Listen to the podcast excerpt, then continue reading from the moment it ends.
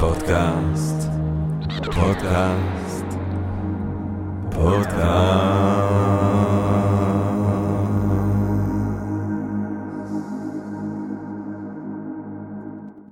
טוב, גבירותיי ורבותיי, ברוכות וברוכים הבאים לפודקאסט של Think and Read Different, פודקאסט למי שאוהב לחשוב ולשתות. אני ג'רמי פוגל, ואנחנו רוצים קודם כל להתחיל עם רגע של הודיה לעצם היש, לעצם המציאות, לעצם הקוסמוס, שמאפשר לנו למרות הכל, ויש הרבה למרות בימים אלה, אה, ובהינתן אה, הכל, אה, להיפגש כאן למען הרחבת הדעת, העמקת התודעה, גירוי ואולי אפילו סיפוק הסקרנות, ומי יודע, אולי אה, מחשבה נשגבת, רעיון נשגב, מעורר השחאה, ככה, כולנו ביחד, פתאום באמצע היום, בעברית, ואנחנו אה, על הדרך גם כמובן נודה לסמסונג נקסט תל אביב, שבבונקרים שלנו אנחנו מקליטים את ה...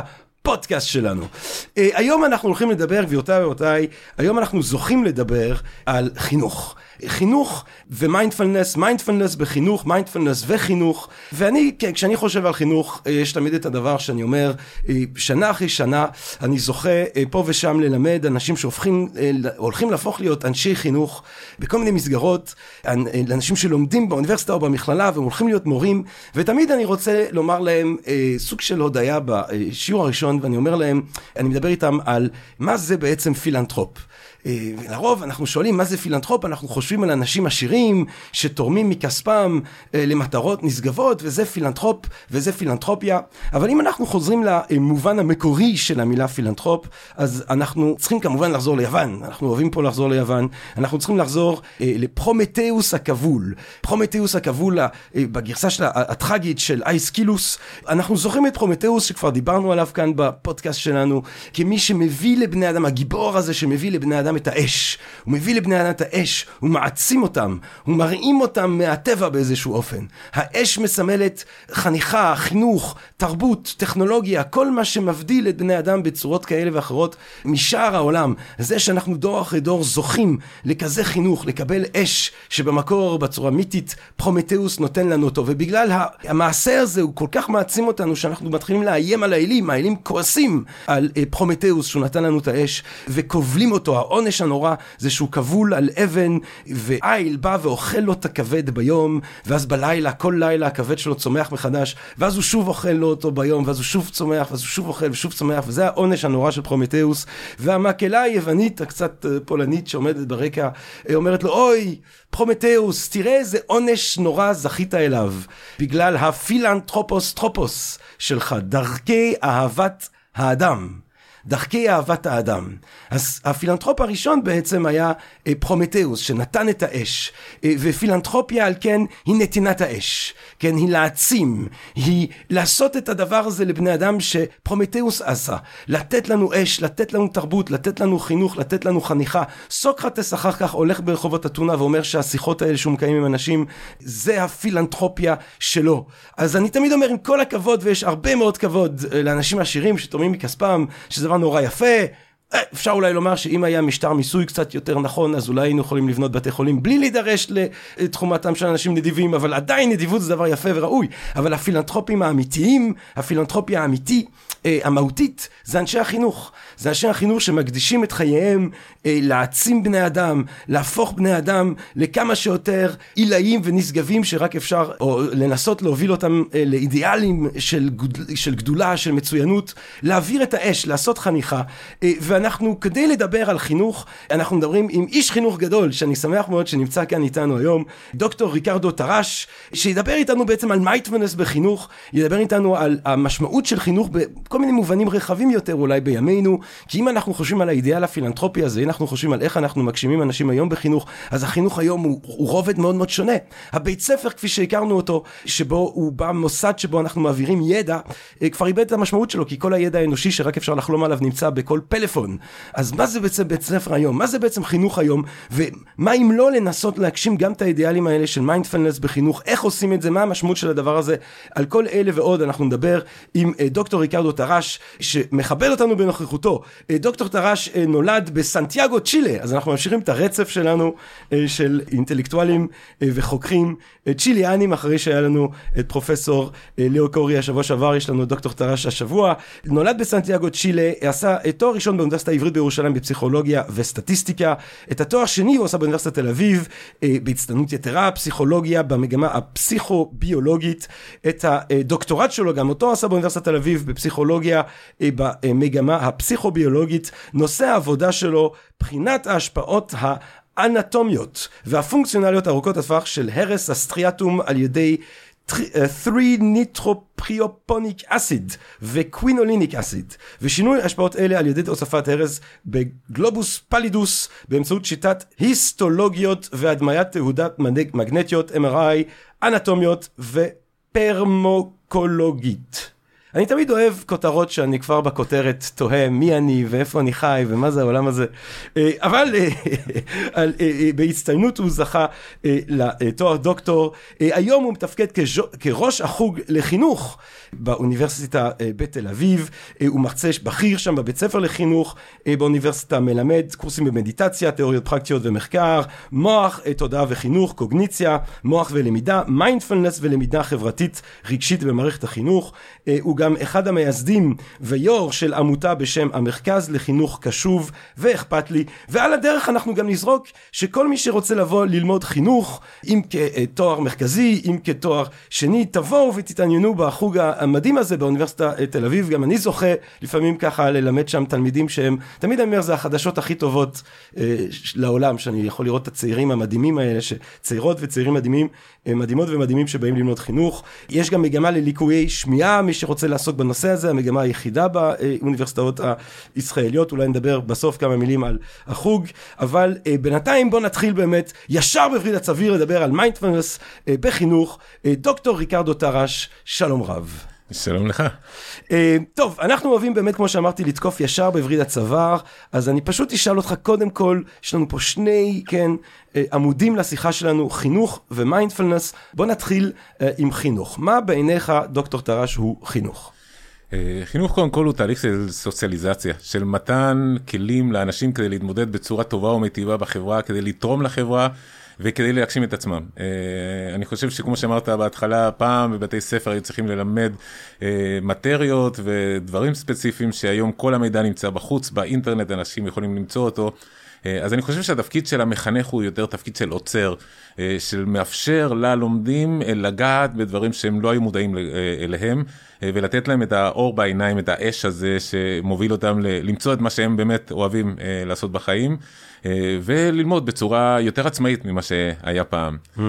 ובנוסף גם כן מערכת החינוך, אה, החינוך הוא לא רק ידע ולא רק יכולת להסתדר בחברה אה, ברמת המקצוע, אלא גם כן לתפקד כבן אדם. וכאן נכנס קצת המיינדפולנס, שאומנם הוא בפרק אחר, אבל כן, היכולת לתפקד בחברה, למצוא את עצמנו, להיות אכפתיים עם אחרים, להעניק לאחר, שכמו שאמרת, פילנטרופיה זה אחד מהדברים החשובים בחיים ובעולם.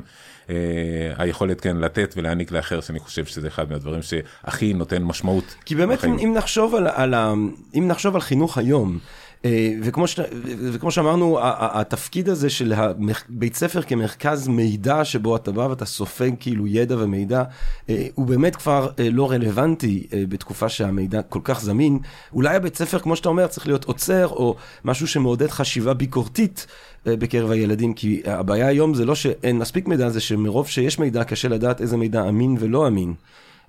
אבל גם זה, זה לחשוב בצורה קצת תועלתנית. אני אוהב בתשובה שלך שאתה אומר ש...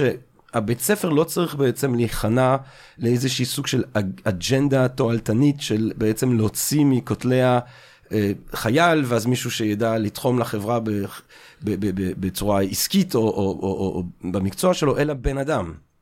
כמו כאילו לצערי יש גם כן כמובן אלמנטים פוליטיים בבית ספר, זאת אומרת כן. הבית ספר הוא אכן בא אפילו כשאנחנו מדברים על ערכים. אז אפשר לדבר על זה שהבית ספר יכול לעזור ל, ל, לנכנסים לבית הספר, לילדים ואחר כך לבני הנוער, אה, להיות אנשים ערכיים. אבל השאלה היא מה הם אותם הערכים. זאת אומרת, אם אנחנו עוזרים להם למצוא את הערכים בתוכם, לגלות מה הם הערכים הנכונים מבחינתם, או שמא גם כן למערכת החינוך בכל מדינה או בכל מקום יש תפקיד של להעניק את אותם הערכים שלחברה או, או, או למדינה או לממשלה נראים כנכונים, כמו לדוגמה אה, ערכים של, של דמוקרטיה, של שוויון, של אכפתיות, של נתינה. אה, וכאן בהחלט נשאלת שאלה גדולה, אה, האם יש תפקיד חשוב של המערכת להעניק את אותם הערכים שנראים נכונים, או דווקא לה, להציג איזושהי מניפה של מה הם הערכים הנכונים לכל אחד ואחד. אה, ואני חושב שהשאלה הזאת היא שאלה שהיא לא כל כך פתורה. מה, מה אתה חושב, יש, יש הרבה שיח על זה שהבית ספר נמצא במשבר, זה שהוא, שהוא לא מצליח להחזיק את הקצב אולי של התודעה הצעירה, שרגילה באמת לכמות כזאת של מידע וכזאת מהירות, שהמבנה הזה איכשהו, ב... אתה, אתה, אתה שותף לתחושה הזאת? אה, כן, כאילו, כמו אני, אני חי בעולם, ויש לי ילדים בבית, ואנחנו רואים שאכן המערכת הזאת לא מתפקדת בצורה מיטבית. אבל לאחרונה יש המון ניסיונות משני הכיוונים, גם כן מ- מלמטה למעלה, תהליכים ש- שמתחילים מתוך אה, מורים שמרגישים שהתפקיד שלהם הוא, אה, הוא, הוא אחר והוא יותר משמעותי ולהעניק דברים אחרים אה, לתלמידים. כמו יכולות חברתיות, יכולות רגשיות, ו- וכמובן שגם כן, כמו שאמרנו לפני זה, לעזור לבני הנוער למצוא את מה שבאמת מעניין אותם. אה, וגם כן תהליך מלמעלה למטה, זאת אומרת יש המון המון שינויים שמתחילים היום מתוך מערכת החינוך, לא רק בארץ, בכל העולם, אה, רק שהתהליך הוא תהליך מאוד מאוד איטי. אה, ועדיין למרות שיש תוכניות מדהימות ומעניינות שנותנות כלים אחרים למורים, המורים יש משהו שהוא קצת עייף ובגלל זה נורא חשוב להזכיר להם את המוטיבציה הראשונית שבגללה הם הגיעו כן. לעולם החינוך ולנסות להחזיר להם קצת את האור בעיניים. ומצד שני, אנשים צעירים שמגיעים, אני רואה אותם בבית הספר לחינוך, שמגיעים במטרה לייצר משהו אחר. זה לא אותם המורים שבאים כדי שיהיה להם מקצוע, אלא אנשים שרוצים לעשות שינוי בחברה. לפעמים אנשים שהיו במקומות אחרים, עורכי דין, אנשי הייטק, שמבינים שהמעשה האמיתי, החשוב בחברה, זה נמצא במערכת החינוך. אבל התהליך הזה, לצערי, הוא תהליך איטי, אבל אני מאמין שהוא ישתנה בעתיד הקרוב, פשוט אין ברירה. ו- ולאיזה כיוון אתה חושב שהבית ספר יכול להשתנות כדי באמת להיות יותר מותאם? אה, קודם כל אה, מתן יותר חופש, אה, ש, ש, לא משהו שהוא יותר פרסונלי גם כן, שכל סטודנט יוכל ללמוד ו, ולהתפתח לכיוונים ש, שמעניינים אותו. ולא רק לאותם הכיוונים שנקבעו מראש, בין אם זה חמש יחידות מתמטיקה או פיזיקה, שאני לא מזלזל בזה, זה מאוד חשוב. אה, אבל, אה, אבל כן, לתת את החופש, את, הבחירה ואת הכלים לחיפוש מאיפה, יש המון המון מידע, אה, דרכים, כמו שאתה אמרת לפני זה, ביקורתיות, כדי להפריד בין הידע היותר נכון, הידע הפחות נכון, גם להבין שהידע הוא נכון אולי לנקודת זמן מסוימת והוא משתנה. אנחנו בחברה שהיא משתנה מרגע לרגע. אה, ולכן להעניק את הכלים לביקורתיות אני חושב שזה הדבר הכי חשוב שיכול לתת אה, מערכת החינוך בין אם זה בבית הספר ובין אם זה באוניברסיטה. בוא נכניס את המושג השני שלנו, את מיינדפלנס. מה, מה זה, היה לנו כמה שיחות, אבל מה בעיניך אה, אה, אה, אה, זה מיינדפלנס? מה זה מיינדפלנס? אז קודם כל אני אוהב את ההגדרה הקלאסית של ג'ון קבט-זין, שזה מי שהכניס את המיינדפלנס למערב, שזה היכולת להתבונן במתרחש ברגע הנוכחי בצורה לא שיפוטית, רגע אחרי רגע. עכשיו ההגדרה הזאת היא קצת גדולה והיא קצת טוטאלית ואנשים לפעמים מרגישים אוקיי כדי לתרגל מיינדפלנס אני צריך להיות כל הזמן קשור למה שקורה ברגע הנוכחי וזה משהו שהוא כמעט בלתי אפשרי. אנחנו הומו ספיאנס ספיאנס כל הזמן יש לנו מחשבות יש לנו את ה monkey mind שכל הזמן מייצר מחשבות ותחושות ורגשות אה, אבל עצירה מדי פעם להתבונן על, על מה שקורה שם על, על, על הרצף של המחשבות להבין איזה מחשבה גוררת איזה מחשבה. אה, להיות יותר מודע לעל מה אנחנו חושבים. זה מדהים שיש לנו עשרות אלפי מחשבות ביום ואנחנו לא כל כך מודעים למה מה מעסיק אותה, על מה, על מה אנחנו חושבים. אנחנו עושים את זה בצורה אוטומטית, ממש על טייס אוטומטי. ובתרגול הזה אנשים פתאום שמים לב לוואו, כמה מחשבות יש לי על. לא שמתי לב על כמה אני מוטרד מי. אה, ו- ואלה דברים שבעצם מתנים את ההתנהגות שלנו מבלי שנהיה מודעים אליה. והמיינדפולנס עוזר לנו להיות יותר מודעים לדרך שבה אנחנו מתנהלים, לדרך שבה אנחנו מדברים, גם מאפשר לנו את המרווח הקטן שבין, יש משפט שמשוייך לוויקטור פרנקל, כנראה שלא הוא אמר אותו, אבל בין גירוי לתגובה יש מרווח, ובמרווח הזה שוכן החופש שלנו אה, לפעול אה, בהתאם לערכים שלנו, לרצונות ממ. שלנו, והיכולת הזאת אה, לעצור. להשהות, להשהות תגובה. כן. כן, להיות יותר מודע לדרך שבה אנחנו מה, מגיבים. דבר איתי על המפגש שלך בכלל עם פרקטיקות של מיינדפלנס. איך, איך, איך, איך, איך זה תפס מקום כן, בחיים שלך? כן.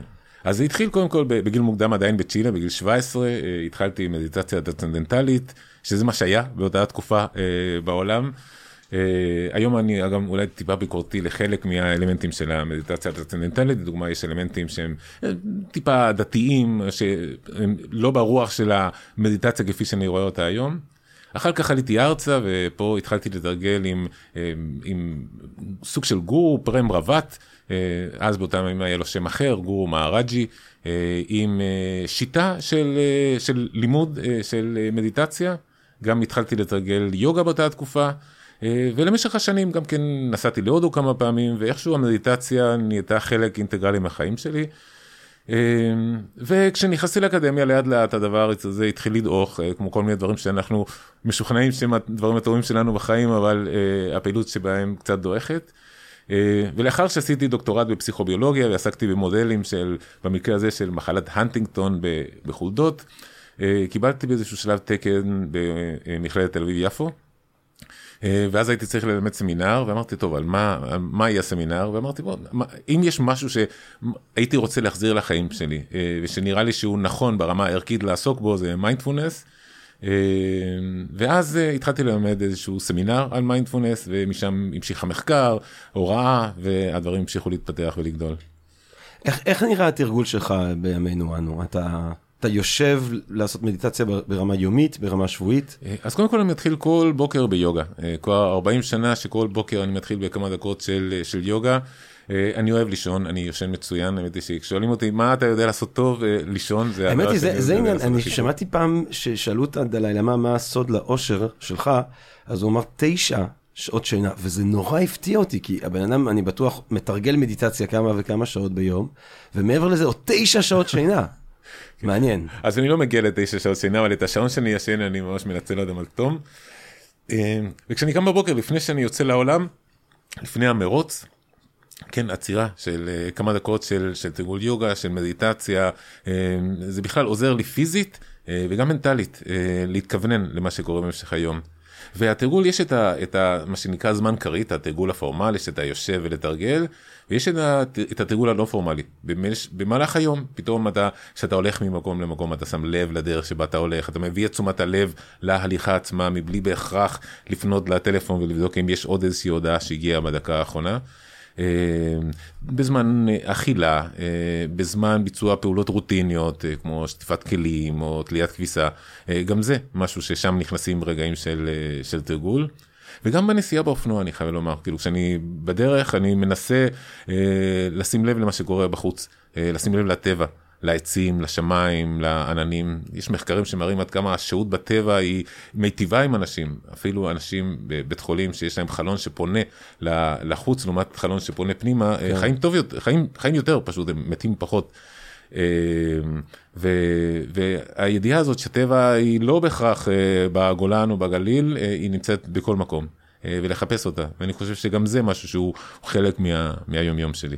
אז איך אתה רואה את ההצטלבות בין הפרקטיקה הזאת עם אה, שעות אה, כרית, כמו שאתה אומר, או זמן כרית, אה, והגבר, ו, ורגעים של תודעתיות מוגברת, או תודעתיות יותר צחה ביום-יום, איך, איך אתה רואה את הדבר הזה מצטלב עם, עם חינוך?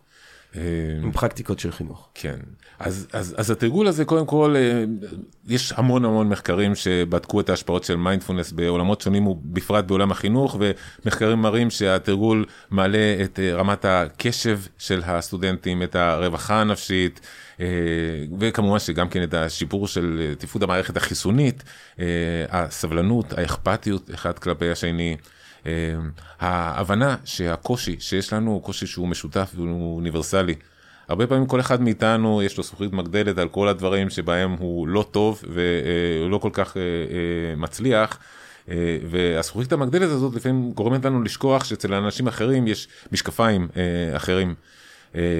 והתרגול הזה הופך אותנו קודם כל ליותר מודעים לעצמנו, למה שאנחנו רוצים, למשהו, למה שמניע את ההתנהגות שלנו, אה, וגם כן התבוננות בקושי ובסבל האנושי. אה, וברצון להפיג את הסבל, גם, אצל, גם, גם בעצמי וגם אצל האחר. אה, ואיכשהו הדבר הזה הוא, הוא, הוא קריטי במערכת החינוך, ההבנה הזאת ש, שיש לנו כ, כאנושות דברים משותפים והרצון לעזור אחד לשני. אה, אתה חושב שפשוט צריך, זה משהו אבל ש, שצריך להנחיל אותו ממש, ב, ב, נניח אם אני לוקח את זה ממש לרמה המעשית, אתה רואה לנכון, איך אתה רואה לנכון להכניס את זה למשל במערכת החינוך הישראלית? קודם כל בקרב המורים. אה, העבודות הראשונות שעשיתי היו בקרב ילדים, היום רוב העבודה שאנחנו עושים היא בקרב מורים, בהבנה שהמורים ממש זקוקים אה, להיות קודם כל דוגמה לתלמידים. וכדי להיות דוגמה אתה צריך להשרות לפעמים את התגובה וכשכועסים על uh, תלמיד לא להתפרץ uh, ולהבין שלפעמים אם אמרת מילה אחת ל, ל, ל, לילד שהיא לא במקום המילה הזאת או המשפט הזה יכול, וואי, יכול, זה יכול איתו לעולם, לשנות את מטורף. החיים ש, ש, של אנשים. שום דבר לא יצא ממך או אה, מה זה הדבר הזה פשוט הילד הזה הוא דווקא לפעמים דרך אגב זה יכול לתת את המוטיבציה להראות למורה כן. הזה שכן יצא כן. ממני משהו. אה, אבל אה, אבל גם כן להתנהג כאילו רמת הלחץ שיש בכיתות בבתי ספר בארץ היא פשוט נוראית יש לי חברים שנוסעים לפוסט דוק חוזרים לארץ והילדים שלהם נכנסים לבית הספר והם הם, הם לא לא מבינים את מה שקורה פה. למרות שדרך אגב זה טוב לא רק בארץ אלא אה, בכל מערכת חינוכית בעולם זה גם נכנס בכל מיני מקומות. אז כאמור קודם כל עם מורים לעזור להם להתנהל להוריד את רמת הלחץ. אה, השחיקה במערכת החינוך היא ממש כן, אדירה. אדירה. אה, היא, היא כמעט כמו זו של, של אחיות בחדרי מיון. צריך גם לומר, וחשוב לומר את זה שוב ושוב ושוב ושוב, ובמיוחד ב...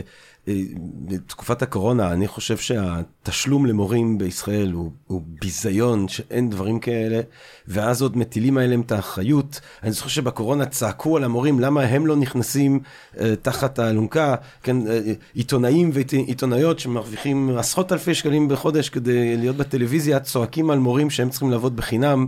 דברים שבעיניי הם פשוט מזעזעים, אפילו לא, לא דמיינתי שאפשר לדבר ככה. מה גם שפתאום כולם גילו עד כמה קשה להיות עם השתיים שלוש ילדים שלהם בבית. זאת אומרת, יש, יש, אתה יודע, לך, אתה כבר לא יכול להיות עם השתי ילדים בבית, אז הפתרון הוא שמישהי או מישהו... יהיה עם 40 כאלה בחינם, זה, זה היגיון. לא, לא להיות מורה, כאילו, שמע, כאילו זה גם לחצים מכל הכיוונים. פעם הבאה, אתם לא, אתם, אתם לא יכולים לסבול את הילדים שלכם, פעם הבאה תאמצו uh, חתול, כאילו, אף אחד לא... תשמע, זה, זה, זה, זה להיות עם 40 ילדים בכיתה שחלקם לפעמים פשוט לא רוצים להיות שם, כן. עם, עם דרישות של המערכת, של ההנהלה, של הקוריקולום שצריכים להעביר, של המורים, של ההורים עצמם, שחושבים שהמורים לא נותנים מספיק לילדים, זה פשוט עבודה מאוד מאוד מאוד קשה ודורשת המון המון הקשבה ואיפוק ותשומת לב ואכפתיות. אה, ולדפח את היכולות האלה. ו... וזכויות סוציאליות ומלחמה אה, גם, אני חושב. זה כמובן, כן. אבל זה לצערי זה משהו שלא נמצא בידיים ש, ש, שלי לדוגמה. כן. אה, כאילו כשהייתי נער אז כן הייתי יותר מהפכן ורציתי לשנות את העולם ולשתול יערות כדי לעשות את השינוי הגדול. עם הזמן אה, לצערי אני, אני, אני נהיה יותר אה, ריאליסטי ואני שם לב שכן חלק גדול מהדברים לא בידיים שלנו אה, ולצערי המשכורת של המורים והמאמץ של המורים זה משהו שאין לי שום ספק שצריכים לשנות אותו.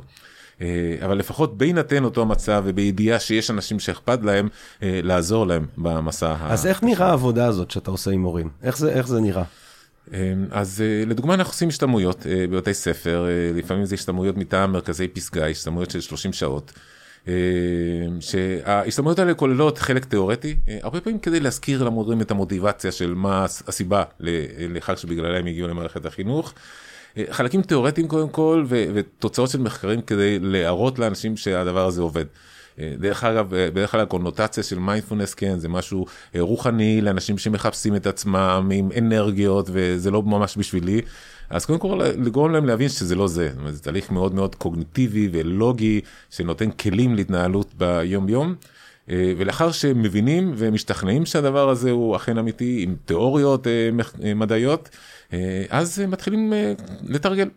אה, לתרגל לפעמים בתרגולים מאוד מאוד קצרים שהולכים ומתארחים קצת זה לא שמגיעים בסופו של דבר לשעתיים ביום אבל למשהו שתופס איזשהו נפח משמעותי בחיי היום יום. סורי שאני שואל את השאלות הלכאורה טכניות האלה אבל כמה דקות ביום היית חושב שבן אדם כדאי לו לשבת כדי שיהיה לזה יתחיל להיות לזה איזושהי נוכחות בחיים שלו. אז אני תמיד אומר לסטודנטים שתקראו, הייתי שמח שתתרגלו חצי שעה בבוקר, חצי שעה בערב, אבל מאחר ואני מודע לכך שהחיים שלנו אה, צפופים, אה, ואם זה יהיה כך, כן, תמיד נרצה להתחיל לתרגל מחר, אה, אחרי הצהריים או מחרתיים, אה, אז פרק זמן מאוד קצר, אפילו יש מחקר אחד שמראה שאפילו דקה אחת ביום, אבל באופן קונסיסטנטי, לתקופה של חודשיים לפחות, אה, עושה את השינוי. ולאחר מכן זה כבר מתחיל לצבוע, לא, כמו שאמרנו, טיפה יותר את, את, את היום. אבל יותר מאשר הזמן זה העקביות, אה, פשוט זה לקבוע אה, רגעים. של אה, דקה, שזה אומנם המינימום של המינימום, זה משהו שבהחלט... בוא, בוא, אתה יודע מה, בוא נדבר על הדקה הזאת, כי זה דווקא אני אוהב את הרעיון. כן. כאילו אפילו המאזינות והמאזינים שלנו, הקהל הקדוש כאן כן. של הפודקאסט של Think and Read Different, דקה. אני חושב שכולם, הרבה מאוד יזרמו על דקה. מה הם נכון. צריכים, אז הם יושבים דקה והם עושים מה בדקה הזאת? כן. אז בדקה הזאת אתה מחפש איזשהו עוגן להתמקד בו, שבדרך כלל הוא הנשימה, אבל הוא, הוא לא רק, יש עוד כל מיני עוגנים אה, נוספים שאולי בהמשך נזכיר אותם, אבל במקרה הזה נשימה. אתה מתבונן בנשימה, חוקר אותה כאילו אתה חוקר, עוקב אחר השאיפה והנשיפה רגע אחרי רגע. אתה מתמקד בזה, ופוף, אחרי שנייה או שתיים פשוט אתה תשכח מזה. ותתחיל לתכנן את היום, להיזכר בדברים שאתה צריך לעשות, או להצטער על דברים שלא עשית, ובאיזשהו שלב תשים לב שאתה לא בנשימה, שאתה במקום אחר. זה בדיוק הרגע של המדיטציה. זה העצירה הזאת לרגע אחד ולשים לב איפה הייתי. Hmm. אה, לתייג את זה, דברים שאני צריך לעשות בבית, מישהו שהרגיז אותי בבוקר, לשים לב האם משהו קרה בגוף שלך, האם יש איזשהו שינוי פיזיולוגי כלשהו, אה, האם הדבר הזה נעים לך או לא נעים לך, ואז מבלי לעשות דוקטורט, לקבל את זה ולהחזיר את תשומת הלב לנשימה. Hmm. בידיעה שבעוד כמה רגעים שוב יגיע עוד אורח כזה. Hmm. וכל פעם אתה עוצר, אתה מתבונן בו, ובצורה לא שיפוטית מקבל אותו, כי הרבה מהמחשבות שלנו מחשבות שוואי איזה באסה שאני חושב, וואי איזה גאון שהיה לי את הרעיון הזה, פה פשוט ממש בצורה של, של חוקר, ללמוד מה עובר לך ב, ב, בתודעה. אה, וגם לפעמים עם דקה אחת כזאת אתה פשוט הופך למודע, וואו, כמה מחשבות יש לי על, מה מעסיק אותי באמת, מה בעצם מניע את ההתנהגות שלי. אה, והדבר הזה יכול לגרום לך לשינוי אחר כך בהמשך היום, שבמשך היום אתה תיזכר עוד פעם, אה, פתאום אתה מתחיל לתפוס את המחשבות שלך, ואתה שם לב לאיזה מחשבה גררה איזה מחשבה, ואתה נהיה יותר מודע לתהליך הזה, וזה מאפשר לך אולי טיפה יותר אה, בחירה חופשית, שאני מסופק עד כמה יש לנו באמת בחירה חופשית אה, בחיים, אבל בתגובות שלנו לפחות כן. עידון, וגם אפשרות לעדן אולי חלק מהתגובות ש... תגובות שבסופו של דבר יכולות להיות אכזניות בחיים אה, שלנו. נכון, נכון, והרבה פעמים אנשים אומרים, אה, בסדר, במיינדפלנס זה להיות תמיד רגוע והכל בסדר, לא, אה, זה לא אומר להיות רגוע, אבל להיות מודע. אה, ולקחת אחריות ולא לעשות דברים שאחר כך אתה מצטער עליהם. ממ.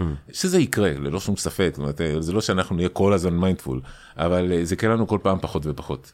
אמ, אתה אמרת מקודם, כשאתה התחלת את ה-Transcendental Meditation בצ'ילה, שהיו מרכיבים אה, דתיים שכאלה, שפחות נראו לך, ואני חושב שאולי חלק מההתנגדות אה, בארץ, במיוחד כשנדבר על מה, מה זה, איזה תפקיד זה יכול לשחק אצל הצעירים עצמם, אצל התלמידים עצמם, זה באמת התחושה של הם פרקטיקות בעצם זרות, בעצם שנובעות מהודו, שמלווה להן אה, אולי איזה שהם מרכיבים של רוחניות, שהיא לא הרוחניות של לפחות אנשים מסורתיים אה, שרוצים לשמר איזשהו צביון יהודי מסורתי, אולי יחששו מהן. אתה יכול לדבר על מה הם נגיד המרכיבים הדתיים שיכולים להיות בחלק מהפרקטיקות, ולמה נגיד המיינדפלנס כפי שאתה מנסה לקדם אותו, הוא, הוא, הוא דבר שאין לו מחויבות דתית. אה, טוב, אז, אז קודם כל המיינדפלנס מגיע מה, מההגות הבודהיסטית. אה, וחוץ, וחשוב לי מאוד לומר שבודהיזם זה לא דת, הרבה, הרבה פעמים אנשים חושבים הנה בודהיזם זה דת, אז יש זרמים בודהיסטים שהם דתיים, אה, אבל יש יהודים חרדים ש... שהם בארץ אולי פחות, בארצות הברית יותר, שיכולים להחשיב את עצמם כבודהיסטים. אה, והתרגול, כמו שציינתי לפני זה, הוא תרגול, תרגול שמאוד פרגמטי ופרקטי, ואין לו תחושות אה, רוחניות ואין לו זיקה לאיזושהי דת כלשהי. אה, זה משהו שנמצא, זאת אומרת, התרגול עצמו נמצא בדתות שונות, כפרקטיקה של התבוננות. ויש משהו בהגות הבודהיסטית שכוללת לא רק את התרגול עצמו, אלא גם כן דברים נוספים של, אה, של חמלה, לדוגמה, לרצות לטפח את החמלה אצל עצמך ואצל האחר, אה, וגם החמלה לפעמים היא מילה שהיא קשה, אני אוהב את המילה אכפתיה במקום זה, אה, כי לחמלה כן יש איזושהי קונוטציה דתית, או קונוטציה של מישהו אחר שאני נמצא מעליו שאני צריך לעזור לו. אה, ופה הקונוטציה של חמלה היא באותו המקום הזה של אכפתיות, שאני רוצה לעזור להפיג את הסבל של האחר, אה, וקודם כל להתחיל בעצמי דרך אגב, החמלה העצמית היא גם כן קריטית. אה, כך שכל התרגול הזה הוא בהחלט יכול להתבצע בקר שהוא קר שהוא ללא כל קשר לדת. אם כי אנשים מסוימים יכולים למצוא בתרגול שלהם אה, קישור כלשהו, כמו שאמרתי לפני זה, לערכים שנובעים ממקום דתי. אה, אז היופי של הדבר הזה בין כלי ש, שאפשר לצקת אותו גם כן לקונטקסט דתי וגם כן לקונטקסט חילוני, אבל שקשור, כמו שאמרתי לפני זה, לערכים ואכפתיות. עכשיו, אם אנחנו באמת מדברים על ההשפעה האפשרית של הדבר הזה אצל הצעירים עצמם, אנחנו יודעים שאנחנו, ואני, אתה, ת, בטח אתה תוכל לתת לנו אה, נתונים הרבה יותר ממה שאני יכול אבל אנחנו בעין מגפה של uh, attention uh, deficit disorder, mm-hmm. של uh, בעיות של קשב, uh, הם uh, אנדמיים uh, בתקופה ובזמן שלנו. Uh, חלק מהפתרון זה באמת הכדורים שאנחנו, uh, שניתנים לילדים בצורה ממש אבל uh, גורפת. אני זוכר שלפני כבר די הרבה שנים הייתי מורה לאנגלית, מורה עזר כזה לאנגלית, אולי כבר אה, כמה אני? לפני 15 שנה או משהו כזה. והילדים כבר אז היו מחלקים רטלים אחד לשני כמו סוכריות. אה, האם, האם באמת מחקרים מראים אה, שלמיינדפלנס, לפרקטיקות של מיינדפלנס, יש השפעה על הדבר הזה בקרב ילדים? כן, אז קודם כל חלק מהמחקרים שאני בעצמי עשיתי הם קשורים להשפעות של מיינדפלנס על קשב. ואפילו אני אוהב את המילה קשיבות בעברית, לא סתם, היא אכן קשורה למושג קשב. אה, ומודלים של קשב דרך אגב, הם אה, חלק מהחוקרים החשובים של קשב בעולם, אומרים שיש שתי דרכים לשפר את היכולות הקשביות שלנו. זה או אימון, אימון קשבי ממוחשב, או תרגול במיינדפולנס. כי במיינדפולנס אנחנו מתרגלים, וקשב זה לא דבר אחד, אה, היום אנחנו יודעים שיש לנו ארבע פונקציות קשב שונות. בזמן תרגול המיינדפולנס אנחנו מתרגלים את סוגי הקשב השונים. מעניין, הסוג... מה, מה עם הסוגים האלה? אז הסוג קשב הראשון זה הקשב המתמשך. שזה היכולת שלנו להישאר מרוכז לאורך זמן, במיוחד כשהמשימה היא משימה שהיא משעממת, כמו לדוגמה לשבת ולהקשיב למורה. Uh, לפעמים, uh, וזה אחר כך, אני אומר, חלק גדול מהמורות הן לא משעממות, אבל אפשר uh, לקחת את זה כ, uh, כדוגמה. מנקודת הזווית של הילד. נכון. אם יש מורה או מורה שלא בא לו לשמוע, אז להקשיב למורה זה משעמם, זה יכול, לקרות. כן, כן. אני קורא את ההערכות של הסטודנטים שלך כזה, דווקא אה, הערכות מצוינות. עד כמה מורה יכול להיות אז אה, אצלי, לקורס שלי אתם לא צריכים קשב מתמשך. אז זה הסוג הראשון. נכון. אה, וזה דרך אגב, אנחנו מתרגלים אותו במיינדפולנס, כי, כי יש משהו בהתבוננות בנשימה, שזה בדיוק דורש את הקשב המתמשך, להישאר מרוכז באובייקט הספציפי לאורך זמן. אה, ויש לנו גם כן את ההפניית קשב, לאן הקשב שלנו מופנה אה, בכל אה, רגע נתון, והיכולת לנתק את הקשב מדבר אחד ולהעביר אותו לדבר אחר, שזה עוד פונקציה קשבית שגם אותה אנחנו מתרגלים בזמן מיינדפולנס, כי פתאום כשאתה שם לב שאתה במחשבות אתה צריך לנתק את הקשב שלך מהמחשבה ולהחזיר אותו לעוגן של הנשימה. מעניין. יש לנו גם כן את הרוחב של אותה האלומה הקשבית. אה, שיש לנו פה בעצם זה יש לנו את הפניית הקשב ואת הקשב הסלקטיבי. הקשב הסלקטיבי הוא לאן הקשב שלך מופנה. אה, והפניית הקשב היא, היא גם כן משהו שקשור לרוחב של האלומה הזאת. והתפקוד הרביעי זה הפונקציות הניהוליות, זה היכולת לקבוע איזושהי אה, מטרה, איזשהו יעד ולהגיע אליו, וכדי להגיע אליו אתה צריך להתעלם מכל מיני גירויים לא רלוונטיים, אתה צריך לבדוק את האסטרטגיות שהשתמשת בהם לאורך הדרך. אה, אתה צריך אה, להסיט דברים שמפריעים לך. אה, וגם את זה, הפונקציות הניהוליות זה משהו שגם אותו אנחנו מתרגלים בזמן מיינדפולנס, כי כאשר אתה שם לב שאתה לא במחשב, בנשימה אלא במשהו אחר, זה בדיוק אותה יכולת שאתה לא ממוקד במטרה שלך במרכאות. אז אנחנו, זאת אומרת, אם אנחנו, זה דווקא נורא מעניין, אם אנחנו חושבים על קשב, אפשר לפרק את זה לאלף קשב מתמשך, זאת אומרת, להיות מסוגל לשמוע משהו או לעסוק במשהו שהוא לא בהכרח מר, מרהיב אותי למשך זמן.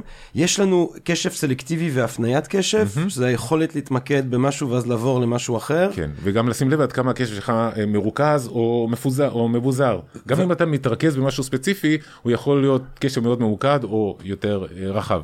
ואז יש לנו רוחב קשב. כאילו זה אלה שניהם ביחד, כאילו הרוחב של הקשב זה, זה אכן ההפניית קשב. Mm.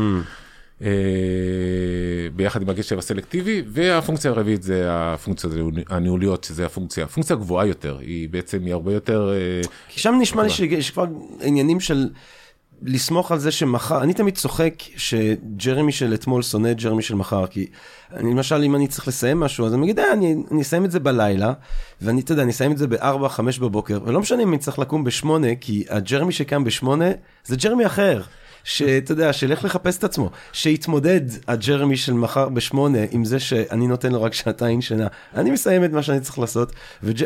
זאת אומרת, אתה צריך לבנות על זה שמחר יהיה לך, אה, ומחרתיים נגיד, יהיה לך את אותה אה, רמה של קשב כדי באמת להספיק אה, לעשות אה, תוכנית ניהולית כזאת.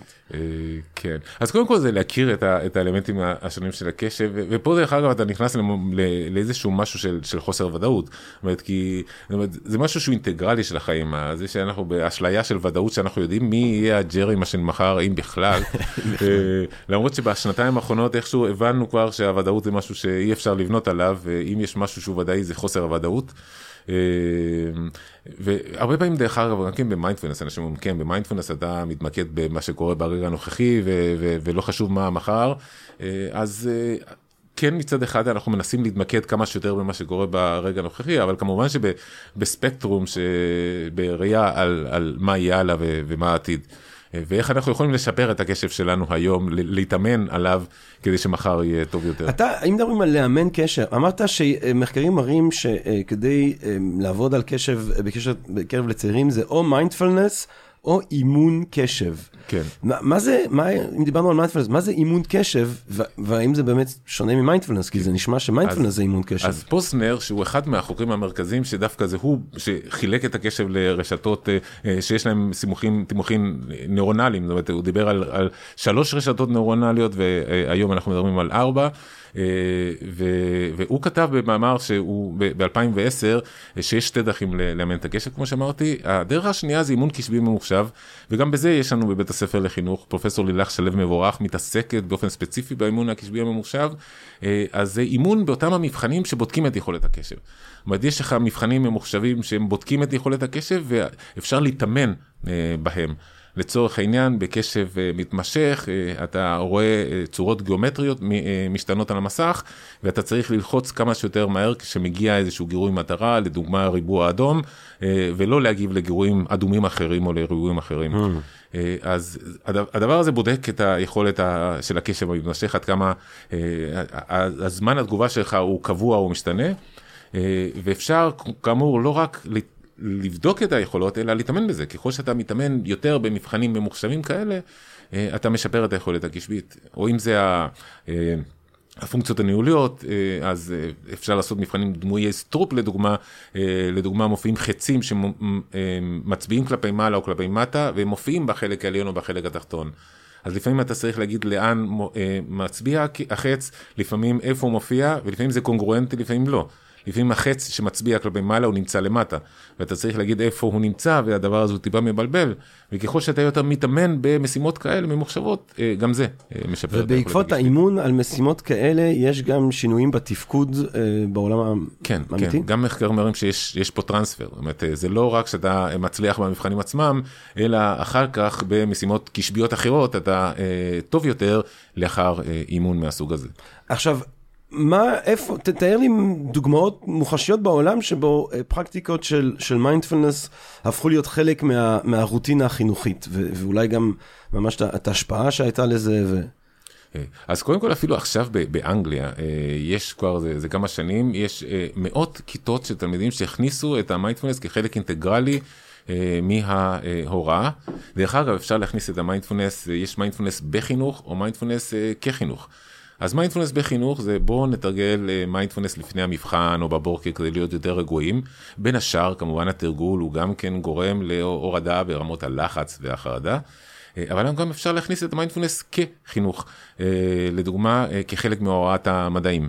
אה, עכשיו יש אה, איזשהו אה, פרויקט גדול שמטעם משרד החינוך יחד עם קרן עזריאלי ועמותת 8200 שמזמינים סטארט-אפים, סטארט-אפים כדי לשלב את הלמידה החברתית רגשית כחלק מהוראת המדעים או הוראת המתמטיקה. אנחנו עשינו את זה גם כן כמיינדפולנס כחלק מהוראת המדעים. ואז אפשר להפוך את השיעור לשיעור שהוא יותר חווייתי. שהתלמידים במקום ללמוד את החומר בעל פה, הם, הם חווים אותו. כשהם לומדים מהו התפקיד של חוליות, אז במקום ללמוד את זה ברמה התיאורטית, הם מדמיינים לדוגמה שיש להם מקל מטאטא שמחובר לגב, והחוליות עכשיו הן לא גמישות, ועכשיו בואו תנסה להרים דף נייר מהרצפה. Hmm. אז לחוות את, ה, את, את הידע דרך, דרך החושים בדרך שהיא קשובה ושמה לב למה שקורה ברגע הנוכחי. Hmm. ומסגרות כאלה נכנסו באנגליה, גם עכשיו נכנסות לארץ. אה, בארצות הברית יש אה, המון המון בתי ספר שמתרגלים מיינדפולנס כחלק מה, אה, מהקוריקולום הלימודיים. ומחקרים מראים שרמות האלימות של הסטודנטים יורדת, ההישגים שלהם טובים יותר, היחסים אחד עם השני יותר טובים, היחסים עם המורה יותר טובים, וזה משנה לגמרי את הוואי היומיומי. במיוחד, אתה יודע, אני, יש לי חבר שמלמד באיזה תוכנית מצטיינים של צעירים, והוא אומר, אתה יודע, שנים אני עושה את זה, ולא היה... פעם אחת לא ראיתי מכות. פעם, אתה יודע, זה ילדים, זה כאילו החנונים של החנונים, זה ילדים עם משקפיים שרוצים פיזיקה ויבורכו. אני תמיד אומר לכם, תעשו את הפיזיקה ואל תקשיבו לאמא שאומרת שאתם צריכים גם ספורט ומסיבות, רק פיזיקה, לכו על זה, לא משנה, אבל... אה, אז זה ילדים הגאוניים כאלה, והוא אומר, פעם אחת לא היה לנו פה מכות ואלימות, והוא אומר, אחרי הקורונה, כשהם חזרו הילדים, בפעם הראשונה בחיים שלי, אפילו בקרב האוכלוסייה הכי לא אלימה, אין שם יום אחד בלי אשכרה מכות. הוא אמר, זה, זה לא יאומן. זאת אומרת, ילדים חוזרים מתקופת הבידודים אה, עם, עם, עם בעיות של, של חברות ושל אלימות הרבה יותר ממה שהיה מקודם. אה, נכון, אה, הילדים קודם כל, הם, הם, הם, יש איזשהו סיר לחץ, לא רק הילדים דרך אגב, גם בתוך המשפחות, כמו שאמרת לפני זה, הורים לא מצליחים, אה, לא יודע, ל, ל, ל, לשמור ולתחזק את הילדים בבית כזה בתקופות של סגרים.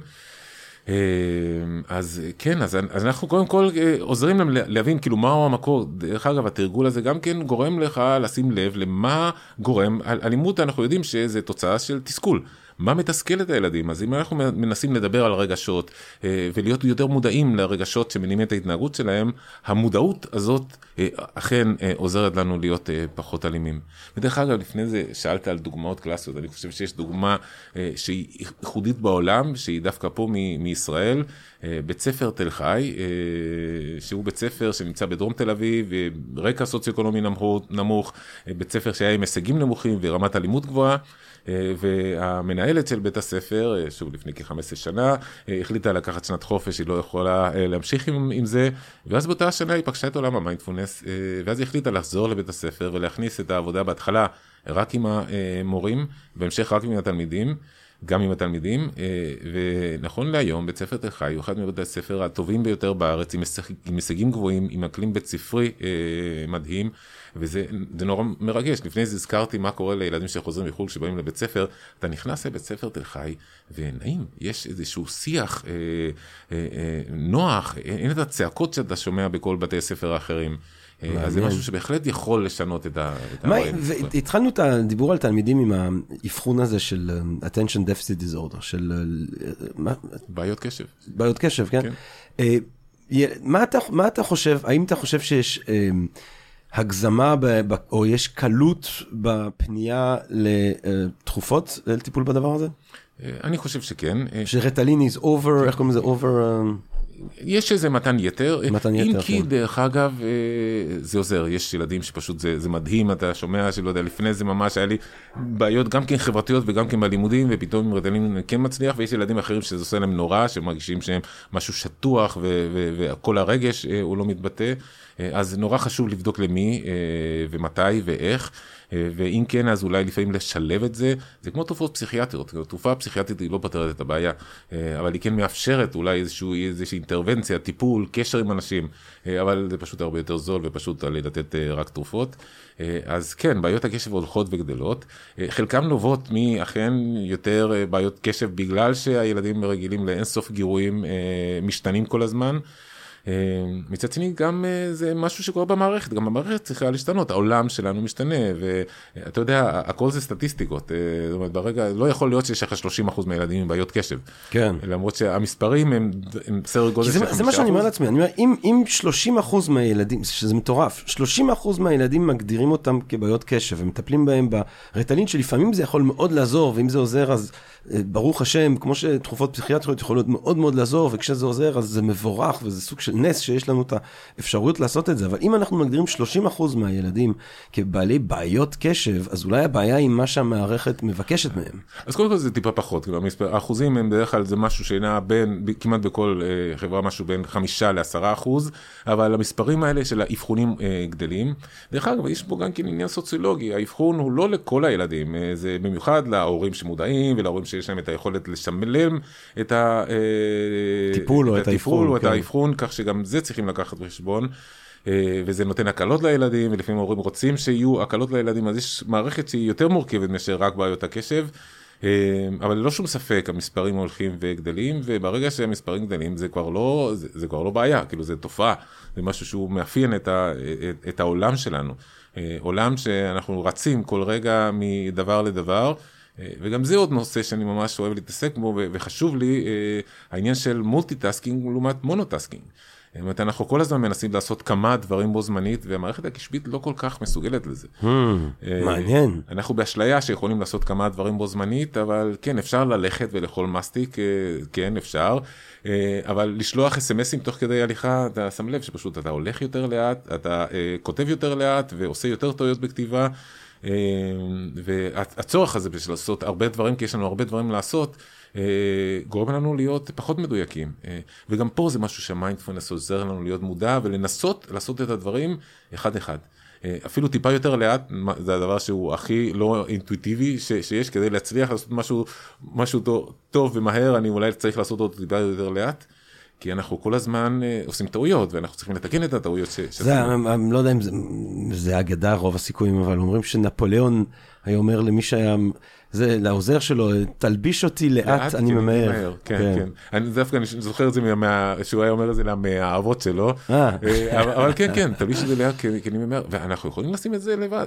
אה, כשאתה יוצא מהבית מהר, אז אתה שוכח דברים שצריך לרוץ לבית, לקחת את משהו ששכחת, נופל לך משהו בדרך, ואם אתה יוצא טיפה יותר לאט, לא, לא זומבי לגמרי. נינוח. אני אומר, כאילו, כשאומרים לי, עד כמה יותר לאט, תנסו לא לעשות רעש לדוגמה. כשאתה הולך, שלא ישמעו את הצעדים שלך, זה מחייב אותך ללכת קצת יותר לאט. כשאתה שוטף כלים, לנסות לשטוף כלים בלי רעש. אז זה מחייב אותך לעבוד טיפה יותר לאט, ואתה עושה את הדברים קודם כל בתשומת לב, בהקשבה, אה, ולא רק שאתה מדייק יותר, לוקח לך פחות זמן, על הדרך אתה גם נהנה הרבה יותר. כי אנחנו תמיד עושים את הדברים מהר כדי שיהיה לי זמן לנוח בסוף, ואין לנו זמן לנוח בסוף. אולי בסוף השבוע, אולי בחופשה אה, בקיץ, אה, אולי בקבר, כמו שאומרים. אה, והזמן אה, לשים לב וליהנות זה מהדברים הקטנים שאנחנו עושים ביום יום. ואם אנחנו עושים אותה טיפה יותר לאט ובהקשבה, פתאום אנחנו אה, נהנים מה, מהדברים תקשיב אבל, ריקרדו, אתה אומר פה, אתה, אתה, אתה, אתה כאילו נותן משהו שהוא, אתה יודע, מנה מהשמיים. אתה, זה משפר את, ה, את האכפתיות ואת האנושיות של התלמידים, זה, זה, זה עוזר עם בעיות של קשב, זה בסוף גם משפר בטח את הביצועים האקדמיים. למה, ואנחנו יודעים את זה, וזה מוכח אמפירית, ודאבל בליינד פיר ריוויוד, ויש מאמרים, למה זה לא נמצא בכל מקום? אה, אז קודם כל, לאט לאט זה נכנס לעוד ועוד ועוד מקומות. אה, ב', אה, התרגול הוא, הוא, הוא לא טריוויאלי והוא קשה, וגם כשאני אומר דקה אחת ליום, גם דקה אחת אנשים, בדרך כלל אם אין להם את הפניות, הרבה פעמים מתחילים לתרגל, זה, מתרגל כבר שבוע ושום דבר לא קרה. אה, צריכים להתמיד בתרגול, זה, זה כמו חדר כושר, לא יכול, אנחנו לא יכולים לצפות לתוצ, לתוצאות מיידיות, למרות שגם על זה יש מחקרים שאחרי חצי שעה של תרגול, אני לא כל כך מאמין בזה, יש איזושהי תקופה קריטית של לפחות חודשיים, אה, כדי שפתאום תתחיל לשים לב שיהיה איז, איזה שהם הבדלים ב, בהתנהגות, אז אה, צריכים את ההתמדה, אה, וזה לא טריוויאלי. אה, והרבה פעמים אנשים אומרים לא זה, זה שקט מדי בשבילי לא יכול אז גם זה אפשר לתרגל לא חייבים ב, אה, בישיבה תוך כדי שמתבוננים בנשימה אפשר ללכת תוך כדי שמתמקדים בהליכה אה, או תוך כדי שעושים משהו ספציפי מהידיים. אבל לאט לאט זה, זה נכנס, זה נכנס למערכת הבריאות, למערכת החינוך, לבתי אבות, אה, אבל כן, זה תהליך איטי, אה, וחלק גדול מהאנשים עדיין יש להם את הפרקונספציות האלה, שזה משהו לאנשים רוחנים שמחפשים את זה. זהו, אז, אז יכול להיות שבארץ יש התנגדות, אתה יודע, הזירה הרי של החינוך בארץ, אמרת שמן הסתם חינוך הוא תמיד יש לו מרכיב פוליטי, תמיד מרכיבים לערכים, וערכים, אה, הרבה פעמים יש להם ערכים פוליטיים, החינוך הוא כלי של מדינת הלאום כדי להמחיש את עצמה וכולי וכולי, ובמיוחד בארץ כשיש את. המתח הזה בין אה, האם חינוך אה, הוא אה, עם חומרים יהודיים שהם נפיצים, כי זה או, מצד אחד זה יכול להיתפס כהדתה, מצד שני מה, אתה לא תלמד את המקורות של התרבות העברית שכל מי שלומד בעברית שותף לה וכולי וכולי וכולי.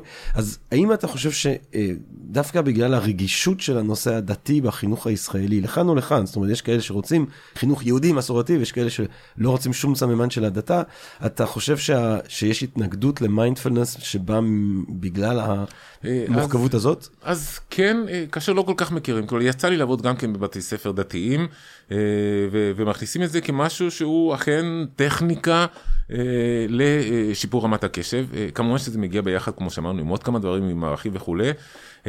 אבל לאחר שאותם האנשים מבינים על מה מדובר, אז החשש יורד. וההתנגדות היא לא הרבה יותר גדולה פה בארץ מאשר במקומות אחרים. אמ, שוב, מתוך אותו הפחד של, של משהו שעושים איזושהי. אה, אה, אינדוקטרינציה רוחנית, כאילו, כן. כן. אה, אז ברגע שמבינים שאין את החלק הרוחני, אז כן, יש יותר פתיחות, והיום זה גם כן נכנס יותר כחלק ממטריה רחבה יותר, שהיא הלמידה החברתית רגשית. Hmm. ואם מיינדפולנס היה Buzzword עד לפני שנתיים, עכשיו ה-Buzzword זה למידה חברתית רגשית. שהיא כוללת את האלמנטים של, אה, של מודעות עצמית, ויסות עצמי, אה, מודעות לאחר, יצירת קשרים חברתיים וקבלת החלטות אחראית, אה, ואחד מהכלים כדי להגיע למודעות עצמית ולוויסות עצמי, זה אכן המיינדפלנס. כן, זה גם, אני חושב שהם... שוב, בגלל ההיגיון התועלתני שמאפיין את קצת את ה... אומרים late capitalism, אני לא יודע, יש אחרים שאומרים שאנחנו כבר בטכנו-פאודליזם, אבל מה שזה לא יהיה, הדבר הזה שאנחנו חיים תחתיו, אה, באמת משונה שבבית ספר למשל לא מדברים על מערכות יחסים.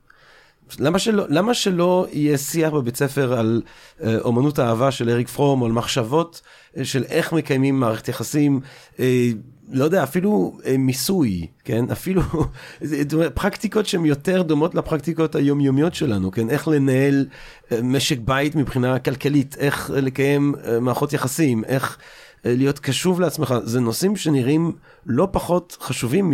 אם דיברנו על האש של פרומטאוס כ, כחניכה שמעצימה את הבן אדם, זה נראים שהם דברים שהם לא פחות משמעותיים מחלק מהנושאים האקדמיים יותר שאנחנו מלמדים. לגמרי, קודם כל דווקא את אומנות האהבה אני קראתי בבית הספר. אה יפה, אה, כן. מה בצ'ילה? אה, כן, בצ'ילה, עם מורה לפילוסופיה מדהים, כן. שהוא פתח אותי לעולם הקריאה דרך אגב, ששם גדלתי במה שקוראים לזה התקפ... הפסקת החשמל האינטלקטואלית כזה בתקופה של פינושה כזה שכמעט כל דבר היה אסור.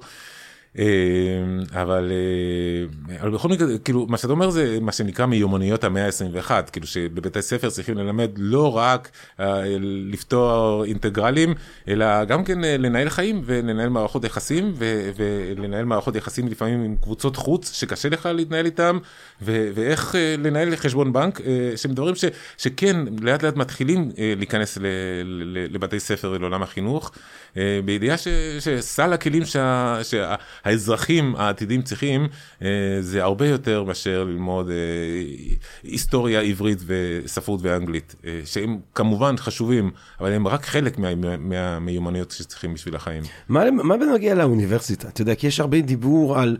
משבר מדעי הרוח, אני חושב ש... אני לא בטוח שיש משבר מדעי הרוח במובן הזה שיש, אני חושב, עניין רב מאוד, במיוחד בישראל, בתחומים של מדעי הרוח, ואנשים לומדים ו- ו- וקוראים ושומעים ומקשיבים, ו... אמ, אבל יש אולי איזשהו עניין עם המוסד של האוניברסיטה, שגם הוא אה, באיזשהו תשאול עצמי. אתה חושב שקודם כל מבחינת האוניברסיטה, גם היא אולי צריכה לחשוב בכיוונים כאלה? האם האוניברסיטה צריכה להתייחס למי שבא אליה כאל איזשהו סוכן שהוא כבר די אפוי, אה, שבא ללמוד תחום אקדמי ספציפית, אני נרשם לעשות היסטוריה וחינוך, אז אני אלמד היסטוריה וחינוך, או האם האוניברסיטה צריכה גם לעסוק אה, בעניינים רחבים יותר, אה, במתן כלים מהסוג הזה לסטודנטים שבאים דרכה, או זה לא המנדט שלה? אני חושב שכן, וגם זה משהו, זה גם זה תהליך שקורה, הוא תהליך איטי, אבל הוא קורה. יש אפילו במדעי הרוח, עכשיו אני גם חלק מוועדה שחושבים על איזושהי תוכנית בין תחומית למצ... למצוינות במדעי הרוח, לשילוב בין הדיסציפלינות השונות. ואולי גם כן עם נגיעה פה ושם, לא רק במדעי הרוח, אלא גם כן במדעים אחרים. אבל כן, הבנה שהחלוקה הדיסציפלינרית הזאת היא לא כל כך מדויקת, ובעולם של היום הקשרים שבין הדברים זה הדבר החשוב שצריך לפתח. וכמו שאמרנו לפני זה, גם כן את הביקורת לתיאוריות או לנושאים עצמם. אז יש איזשהו ניסיון קודם כל של להרחיב את המקצועות ולהפוך אותם ליותר רחבים, זה לא רק ללמוד מקצוע אחד. וגם כן משהו שהוא לא אה, אה, אה, רב-תחומי, אלא משהו שהוא בין-תחומי, איך אנחנו משלבים בין הדיסציפלינות השונות. וגם פה נכנס, כמו שאמרת, גם עולם המיינדפלנס נכנס גם כן לתוך, לתוך האקדמיה. אני בעצמי מלמד קורסים של מיינדפלנס באוניברסיטה, עכשיו אנחנו הולכים לפתח אה, ביחד דרך תוכנית מנדל, שהיא תוכנית שמנגישה קורסים של מדעי הרוח למדעים המדויקים, ואנחנו הולכים לפתח קורס של מיינדפלנס אה, ובודהיזם הממ. אה, לסטודנטים של הצד השני של הקמפוס, של הצד המזרחי. שזה למי שלא מכיר את אוניברסיטת כן, תל אביב, המדעים המדויקים. כן. אמ, ו- וכן, יש הבנה, ו- וזה משהו שקורה לא רק באוניברסיטת תל אביב, זה קורה באוניברסיטאות האחרות, שיש גם כן קורסים של למידה חברתית רגשית, slash mindfulness. כשאתה, כשאתה עושה קורס של מיינדפולנס באוניברסיטה, אתה, יש גם רגעי תרגול, או זה לימוד שהוא תיאורטי אה, בלבד? גם וגם, כאילו אני חושב שאי אפשר להפריד בין הדברים. אז כמובן שזה משהו אקדמי, אז שלושת רבעי מהמפגש אה, זה אה, קריאה של מאמרים ודיבור על, על תיאוריות ועל מחקרים, אבל חד משמעית יש תרגול, אנחנו אנחנו מתחילים אה, כל שיעור אפילו בשיח על מה היה אה, במהלך השבוע, מה הקשיים אה, שבתרגול, איזה דברים שמתי לב. וזה הדבר הכי מרגש, לראות את התהליכים שסטודנטיות במיוחד, כי רוב הסטודנטיות שלנו הן אכן נשים. התהליכים, התהליכים שהם עוברים, והרבה פעמים אומרים שוואו, זה, זה הקורס הכי משמעותי שהיה לי במערכת, במסגרת הלימודים, כי יש פה גם משהו שהוא תיאורטי ואקדמי, אבל יש uh, תהליך אישי, ופה השילוב הוא, הוא, הוא, הוא קריטי. מעניין.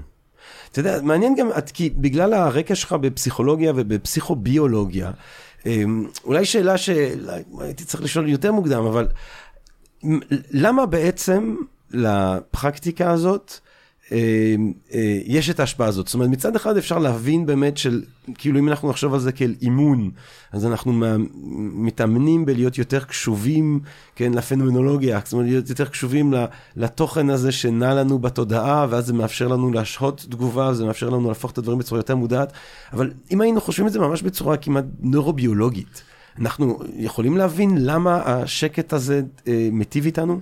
אה, לגמרי, אז קודם כל השיח המרכזי בעולם המיינדפולנס זה על הגמישות המוחית, מה שנקרא נוירופלסטיסיטי, עד כמה אה, אנחנו, ופה יש לי בעיה אונתולוגית, שאנחנו אומרים, אנחנו יכולים לשנות את המוח שלנו, אבל מי זה המוח שלנו אם זה לא אנחנו, אה, אז מאוד קשה אפילו לדבר על זה, על זה, כן. מי משנה את מה. אבל התרגול, כן, ככל שאנחנו, וגם שוב, זאת אמירה שהיא אפילו מגיעה מהתקופה היוונית, למרות שאז לא יכלו להוכיח את זה, אבל אנחנו הופכים למה שאנחנו מתאמנים בו. והמוח שלנו משתנה בהתאם למה שאנחנו מאמנים. ואם אנחנו מאמנים את הקשב, האזורים הקשורים לקשב הם מתפתחים יותר, ויותר מאשר מתפתחים יותר, הם יוצרים יותר קשרים עם אזורים אחרים של המוח. אזורים שקשורים בוויסות, אזורים שקשורים באמפתיה, והמוח של אנשים משתנה. המחקרים הראשונים נעשו על נזרים בודהיסטים, וכמובן שהמוח שלהם היה שונה מזה של סטודנטים לפסיכולוגיה של האלף, אה, שבדרך כלל זאת קבוצת הביקורת, אה, אבל בשנים האחרונות יש הרבה יותר מחקרים מבוקרים, שלוקחים קבוצה של אנשים, מחלקים אותם לשתי קבוצות באופן מקרי, קבוצה אחת הולכת לתרגל והשנייה לא, ואחרי חודשיים עושים בדיקות אה, MRI או FMRI, ורואים שהמוח של אנשים משתנה. יש אזורים ספציפיים שהם מפותחים יותר אחרי התרגול ומקושרים יותר עם אזורים אחרים, וכמו שאמרתי, אזורים שקשורים בוויסות, בביצוע פעולות אוטומטיות, ובאמפתיה, בקשב. אה, כך שאנחנו מאמנים, והדבר הזה מאוד משכנע. זאת אומרת שאנשים, אה, זאת המדיטציה שמשנה את המוח. אני רוצה כמובן שכל דבר שאנחנו עושים משנה את המוח שלנו. אה, אבל כאשר אנחנו מתמידים, אנחנו חוזרים ומחזקים אותם הקשרים הנוירונליים בין אזורים שונים, והתקשורת שביניהם הופכת לטובה יותר, והמוח שלנו מתפקד טוב יותר. אה, מה לומדים, דוקטור טרש? אנחנו... אה, אה, מרתק, א' מרתק. אגב, אני, זה שהרשית לי דקה, אני, כי אני ניסיתי הרבה שנים, וגם תובל שלא איתנו היום, תובל רוזנבסר מ-Think and Read Different, שהוא דמות הנבל כאן, ב, ב, הוא המפיק של Think and Read Different, הוא דמות הנבל אצלנו בפודקאסט, כי לי יש מיקרופון, כמו שהוא אומר, אבל גם הוא ארגן קורס, ועשיתי אצלו קורס למיינדפלנס, ואני מנסה, אבל זה שאפשרת לי לדקה, דקה אני לא יכול שלא לעשות. אני, אני, אני הולך...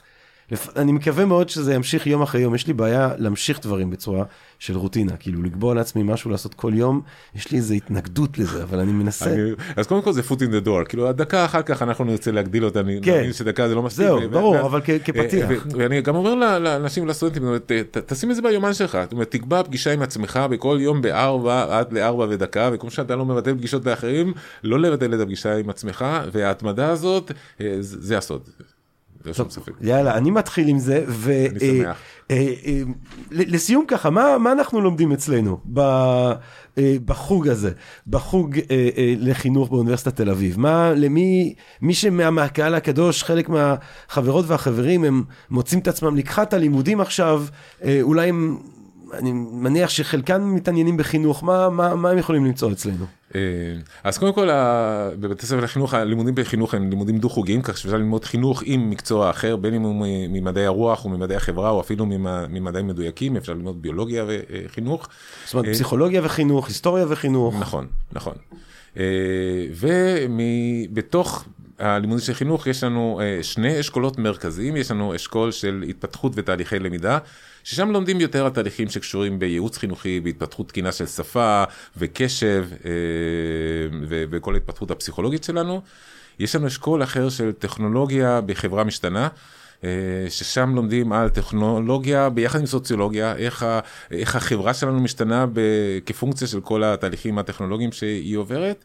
ויש לנו עוד אשכול שהוא אשכול בן של האשכול הראשון של התפתחות בתהליכי למידה, שהוא אשכול של לקויות שמיעה, אה, שכמו שאמרת בהתחלה הוא המקום היחיד שאפשר אה, ללמוד באוניברסיטה, לעבוד עם לקויי שמיעה, שהיא עבודה מאוד מאוד כיפית, דרך אגב מורים שמלמדים במסגרות של לקויי שמיעה הם כיתות קטנות עם יחס מאוד אישי ונותן רקע כדי להבין את כל הבעיות, הקשיים שיש לאנשים עם לקויות שמיעה, את כל הבעיות גם פונולוגיות וגם חברתיות ומה לעשות איתן.